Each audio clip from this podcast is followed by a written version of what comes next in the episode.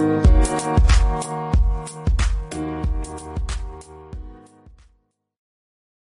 உறவுகளுக்கு இனிய வணக்கம். இன்று வேள்பாரி புத்தகத்தின் தொடர்ச்சி. இதோ உங்களுக்காக. கபிலர் சொன்னார் முன்பு ஒரு முறை என்னிடம் மொழிக்கற்ற மாணவி இப்படித்தான் வினாக்களை கேட்டுக்கொண்டே இருப்பாள்.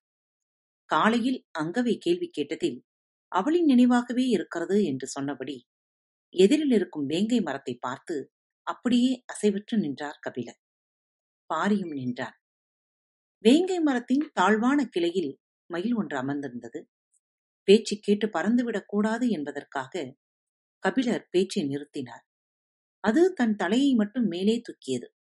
அதன் அசைவை உற்று பார்த்துக் கொண்டிருந்தார் கபிலர். பாரி மரத்தின் அடிவாரத்தில் எதையோ உற்று பார்த்துக் கொண்டிருந்தான். மயில் மெல்ல தலையை திருப்பி இருவரையும் பார்த்தபடி கிளையிலிருந்து குதித்து காட்டுக்குள் மறைந்தது. இன்னும் சிறிது நேரம் உட்கார்ந்திருக்க கூடாதா?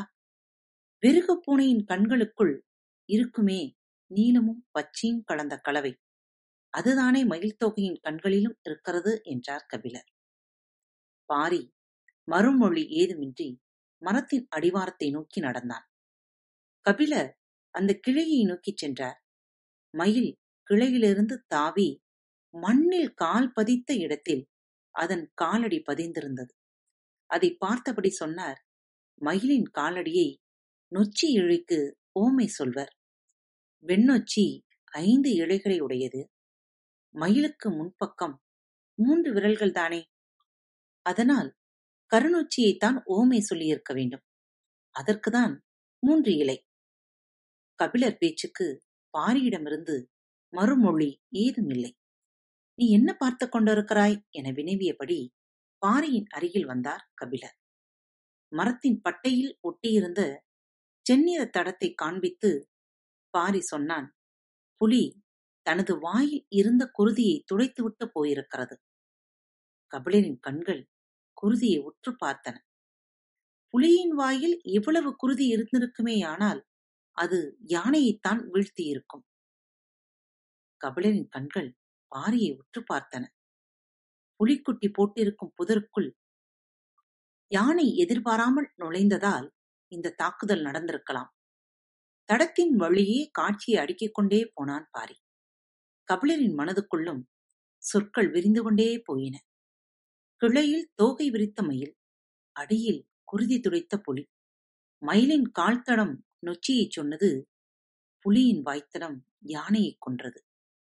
குருதி யுளரா வேங்கையின் அடியில் தனது இறகு உதிர்க்காமல் சென்றது மயில் என கபிலரின் மனம் காட்சிகளை சரசரவென தொகுத்துக் கொண்டிருந்த போது பாரியின் வலதுகை ஈட்டியை இறுகப் பிடித்திருந்தது.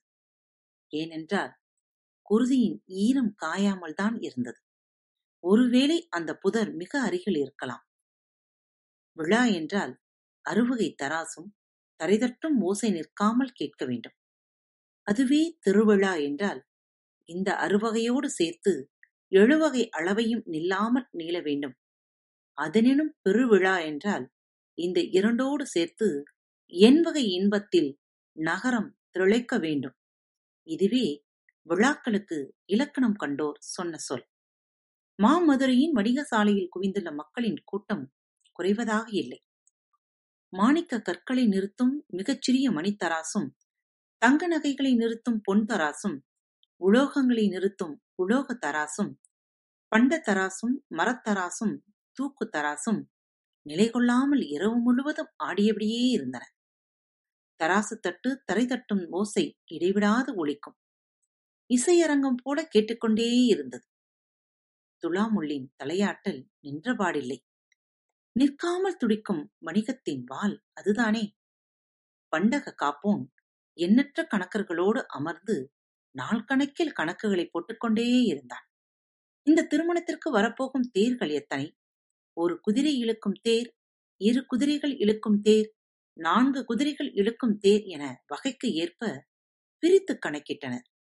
குதிரைகள் தவிர பிற விலங்குகளால் இழுத்து வரப்படும் தேருக்கு மணவிழா முடியும் வரை கோட்டைக்குள் அனுமதி இல்லை. அதே போல சிறிய பல்லக்குகளுக்கும் சிவிகைகளுக்கும் அனுமதி இல்லை. நான்கு பேர் சுமக்கும் பெரும் பல்லக்குகளுக்கும் எட்டு பேர் சுமக்கும் மணிப்பல்லக்குகளுக்கும் யானையின் மேல் பொருத்தப்பட்ட கூண்டு பல்லக்குகளுக்கும் மட்டுமே அனுமதி. தேர்களின் எண்ணிக்கையை உய்த்தறிந்து அதன் அடிப்படையில் தேர் இழுக்கும் விலங்குகளின் எண்ணிக்கை கணக்கிடப்பட்டது. விலங்குகளுக்கு தேவையான கூலங்கள் கணக்கிடப்பட்டன. பணியாளர்களின் எண்ணிக்கையும் விருந்தினர்களின் எண்ணிக்கையும் கணக்கிட்டன. நெல் வரகு தினை சாமை எனத் தொடங்கி எள் கொள் அவரை மொச்சை வரையிலான பதினெட்டு வகை கூலங்களையும் நிறுத்தல் முகர்த்தல் பெய்தல் அளவைகளைக் கொண்டு தேவைகளை கணக்கிட்டனர். பண்டக காப்போனின் அறை முழுவதும் கணக்குகள் நிரம்பி வழிந்தன. இரவும் பகலும் இதே வேலையாக இருந்ததால் ஏடுகளில் எழுதாமலேயே எண்களை ஒப்புவித்துக் கொண்டிருந்தனர். ஒருபடி அவரை ஆயிரத்தி எண்ணூறு பயிறு பதினான்காயிரத்தி எண்ணூறு அரிசி முப்பத்தி எட்டாயிரம் இருக்கும் என எண்ணிக்கையை நினைவுகளின் பகுதியாக்கினர். குதிரைகளின் கட்டுத்தறி கணக்குக்குள் துல்லியமாக தயாராகின. ஆட்டுத்தோல் பிடிகொண்ட கசை எத்தனை தேவை என்பதில் தொடங்கி கண்பட்டி கடிவாளம் வரை குதிரைக்குத் தேவையான பொருள்கள் எவ்வளவு? கொல் புல் தண்ணி வேலை தவறாமல் கொடுக்க வேண்டிய அளவுக்கான மொத்த கணக்குகளும் எழுதப்பட்டன. கட்டுத்தறியின் துர்நாற்றத்திலிருந்து நகரத்தை காப்பாற்ற கணக்குகளே அச்சாணிகளாக இருந்தன. எண்ணற்ற விழாக்களையும் திருவிழாக்களையும் கண்ட மதுரை இப்போது பெருவிழாவுக்கு தயாராகியிருக்கிறது.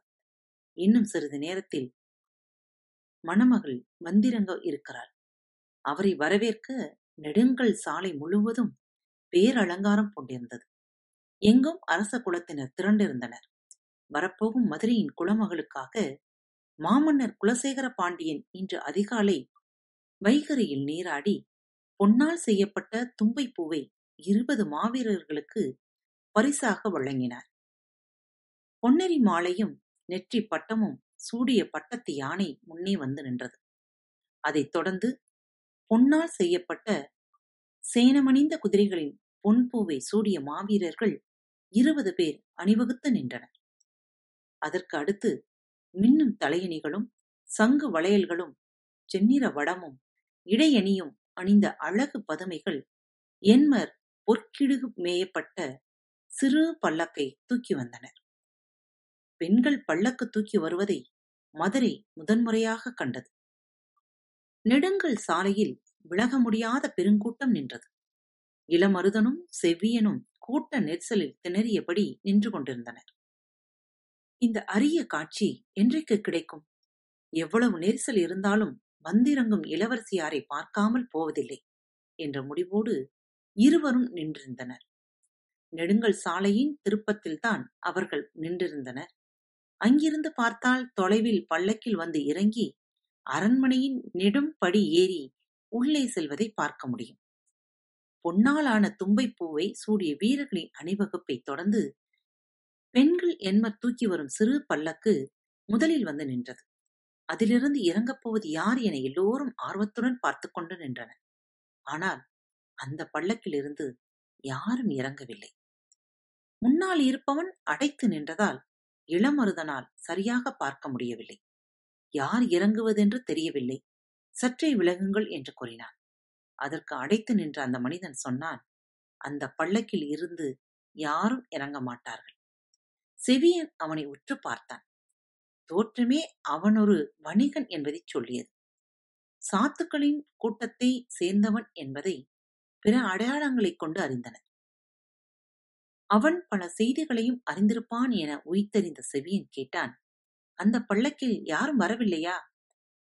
அது பொற்கிடுகு வேய்ந்த பல்லக்கு.